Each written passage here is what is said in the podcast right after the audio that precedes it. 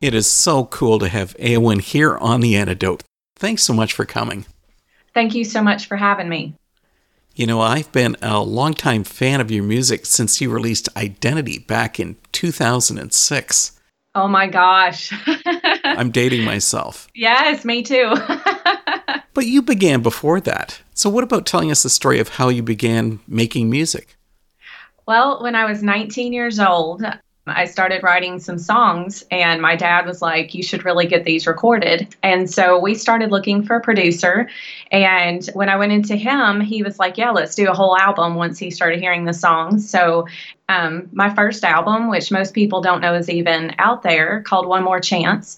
Um, I think Wikipedia and everything doesn't even list it as one of the albums, but um, it's out there. but it kind of began the whole process. And over the years, I've been able to do six, um, just about to release my sixth. And so God's really been just moving across my ministry the entire time. I don't want to really say how long that's been, I guess. That'll really date me. Let me guess, your very first album, you buried that in a deep, dark place. yes, I have some in my closet, and um, there are a few people. We did a Kickstarter for Beautiful Ashes um, a few years ago, and it was one of the giveaways. So there are people who have that album out there. So if someone is listening now, don't share it. No, I'm just kidding. We actually had a couple songs on the radio from that album, so it did help launch uh, my ministry. So I can't push it back too far. Is that how you consider it? That this is a ministry and not just a job or a profession? Absolutely. Um, since I was in youth group, I guess when I was 16, um, the youth pastor asked, you know, if you feel called in a ministry, stand up. And I remember standing up, crying. I mean, that's not abnormal for me to do, but um, I absolutely felt like I wanted to go into ministry. My parents had, um, at the time, I was 13 years old, and I just knew that I wanted to be a part of something that ministered to especially teens and young adults who may be struggling with insecurities and depression and having maybe even suicidal thoughts. And so I definitely consider it a ministry because everything I do is really to lift up my Savior Jesus and also to offer that hope that He gives to those who are hurting. My heart is really that the music reaches anyone and everyone, whether they're churched or non churched. As you mentioned about this being a mission or a ministry, that comes out on the Identity album with this killer track called Remedy. And that song laid out the intentions of your music that it is focused on your faith in Christ. Because it says, You're the cure to all that ails me. You're the one I need. You're the remedy. Yes. But obviously, you narrowed your fan base down by taking that route. So why not just make music that's more mainstream? Well, what's actually funny is I've gotten flack, I guess, on both sides. Um, I've had some churches and or ministries telling me I'm not, you know, I guess church enough because I don't say specific things about God always in my songs.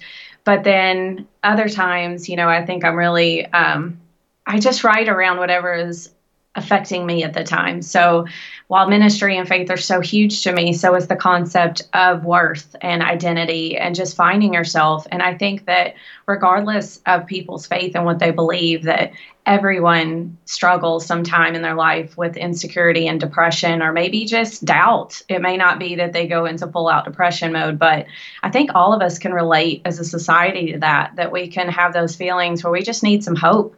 And so everything I write over the years, I I guess I have like 60 something songs at this point are about hope and I'm kind of told sometimes that my songs don't sound that hopeful because they are very angsty or honest, raw but that's who I am. So sometimes I don't even think I come across, um, I guess, churchy enough to some people. but I kind of like that. Um, I love just being me and just love reaching whoever, you know, wants to hear this message. Well, there's other ways that those labels come in.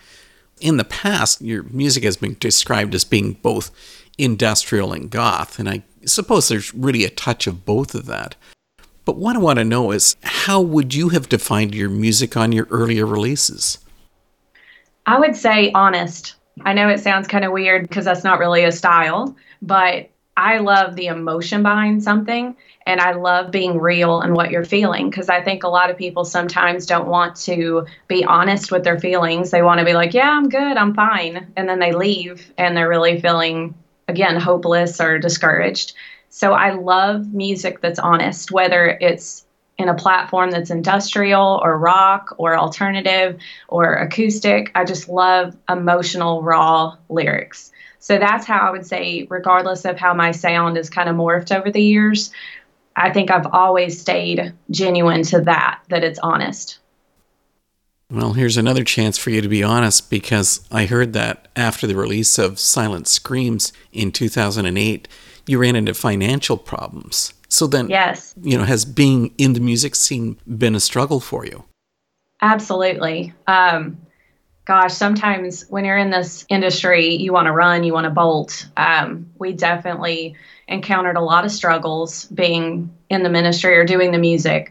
Um, touring is very expensive, and we had a big bus and we toured in that for years. And just one breakdown, I remember one time with the transmission was $14,000 to rebuild. Ooh. Yes. So even though we were making the money, we were out there as indies doing this, we still had breakdowns and, you know, musicians to pay. And so we got ourselves in a lot of debt, which I know a lot of people can relate to. and what was kind of sad is we had several label offers on the table back after Silent Screams came out, and we could not take them because we already had so much debt to investors. And so a lot of people don't know that that we actually had to keep just you know stepping out in faith and just doing it anyway until kind of all the doors shut down. So back in gosh 2008, I thought it was done. Like I thought you know everything was over because we had so much debt. And then coming out, I guess it was early 2011 Beautiful Ashes, my next album, we did a Kickstarter and raised over $20,000 from fans to do the next album. So it was so exciting to see that God was still making a way and that we still have an avenue just to really represent the music. Well, let's go back to the Silent Screams album because I want to hear more about the title track from it. What was it that brought that song out? Honestly myself my own emotions um, just really crying out for change and desperately wanting something. Even though i knew god i knew who he was and knew that love i still battled with insecurities and really doubted things in my life. And I kept running across people who felt the exact same way. There was so many teens and young adults and even youth leaders or people in bars or everywhere we went, we would find people that were just hurting and just wanting to cry out. And so Silent Screams, the title track in particular, was really about stopping the silence. Instead of just thinking that everything's better if you're quiet, I wanted people to understand that sometimes it's okay to run and say, I need help and so Silent Screams was definitely one of those in your face songs. It's always one of my favorites. And every time we perform it live, I tell them to scream at the part of the chorus. So it's really exciting to hear people scream during that moment. now, do you ever wake up your husband up at night by screaming? I think sometimes I'd love to scream in a pillow. Has anybody else done that before? But no, I guess if I have a nightmare, he might have to shake me awake, but no. you know, something I, that I do find interesting about you and about your style is that you're not frightened about trying something different. No. Because I know you really brought in this really strong electro pop vibe on For the Life of Me, you know, a single you put out a couple years ago. Yes. Yes. I love different. I I mean, honestly, I like looking different. I like trying different musical styles. I've always liked being a little edgy. I've been told many times when I release something that that may not actually fit on the radio. And then I'm always surprised when, you know, radio will pick it up. I'm a dork sometimes, like interviewing with you or getting on the radio ever. It doesn't matter how many times I've been there. I'm just so thankful and excited every time. Can radio be stifling to an artist's career? Like their expectations? I think that you desire so bad to get on the radio because you feel like that means you're kind of making it. But in today's society, it really is about the fans and you know where they can find you. So i feel like there's a bigger platform nowadays that you can be found whether you're on the radio or not. But i never downplay radio because i think that's one of the biggest blessings is for a radio station to kind of back you and support you. Because i feel like it puts that extra stamp of approval that sometimes the listener needs. So to me as an indie it's always a huge blessing when it happens I suppose I'm thinking of songs like Beautiful Ashes when I say that much of the music of Éowyn comes across as sounding almost instructional. You know, that song says, You're beautiful though you're ashes, you'll not waste away. So beautiful, let your eyes see life with scars, not decay. Do you see that as your role that you're teaching people? You know, I wouldn't have thought that, but it makes absolute sense um, because I love those moments when I can sit with someone and just offer them hope or encouragement. And over the years, I have met multiple people who come out to the shows, and I have lasting relationships with them. Where I met a girl years and years ago when she was 13 and kept that relationship going for over 10 years, where when she needs me, she calls, but I am very blunt. Um, you know, if someone keeps struggling with the same thing for years, I'm going to call them on it. but um, yes, I guess I do kind of like that instructional kind of style of writing for sure. I like giving someone something to think about. Okay, if you are being that honest and that blunt, would you ever write a song that's based almost that way, where you're going to be very confrontational with people? well, that album that I kind of don't talk about, that One More Chance one, I actually wrote one called Sick and Tired. And it was actually about a boyfriend that I was sick and tired of, um, just trying to rely on him. And so that one just cracks me up. I guess I was pretty blunt on that one. But, um, I think I have been pretty honest in all my songs and um, and blunt a little bit, but some definitely more than others. Well, this December, Éowyn releases Just Believe. You know, to be honest, with your last album coming out back in 2011, I really wasn't expecting any new music from you. Me either. Were you hesitant about jumping back in? Yes. Um, my husband actually kept telling me for, I guess, the last five years that you're going to do another album. And what's funny is I have this Éowyn Music account where, you know, any sale that comes in from digital or physical album goes to that account. So over the last five years, it kept building and building until we could afford to do an album on our own. And he was like, You're doing this album. And I kept telling him, No, I don't know what I would write. And so Just Believe really did come about in an unexpected way. And it was just me being willing to just step out and try something different and try really writing something that was right now, like not five years ago, not 10 years ago. It really represents me today and what I needed to hear myself. Well, the voice is the same, but you've brought in a really different music style on Just Believe. I mean, songs are usually a picture of an artist's inner self. So that leaves me wondering has there been a change in your life that has brought this out? Well, I think Just Believe actually came because it was supposed to be acoustic. So I've always acoustic. Yes, it was supposed to be an acoustic, and yeah, you're you're like you know what it sounds like, and it's not acoustic at all. but um, I literally went to my producer and said I want an acoustic album and maybe a piano song, but all acoustic guitar. And then as I started hunting for the music and musicians and who I would work with, this came about. Like when you listen to Just Believe, all those songs started coming about. And I realized this is what I want to do. And it really made no sense when you think of it that it may not officially, you know, fit the rock genre and it may not fit, you know, certain other formats, but it was just what I wanted to showcase. And so it definitely um, will surprise people, I think, who've heard my last albums. But again, I keep trying to encourage them that this is me and definitely like you said I think the change was that I've, I don't know, I, it's like I'm not worried anymore about trying to fit in or trying to be a particular artist. Like rock is definitely me, and I've always been that unusual, weird artist that likes to move, headbang. I even do it at our church. I'm on the worship team, and I headbang there. so um, it's just who I am. So that still comes across even in these new songs.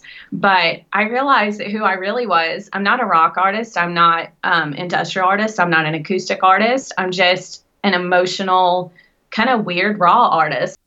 I am who I am regardless of what is behind me. Well, you mentioned about your church. Are they going to include these songs during the worship service? You know, I don't know. maybe this will maybe this will put some pressure.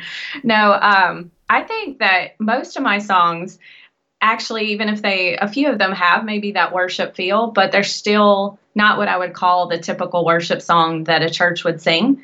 Um, I think they could fit. My church is really cool that they love doing mainstream songs. I got to sing um, Katy Perry song. I got to sing her song "Roar" at church for a special, and so I've gotten to do a Jungle Book song. Um, I mean, we've done some crazy stuff here. It's amazing. So I think they'd be open to my stuff being a little different.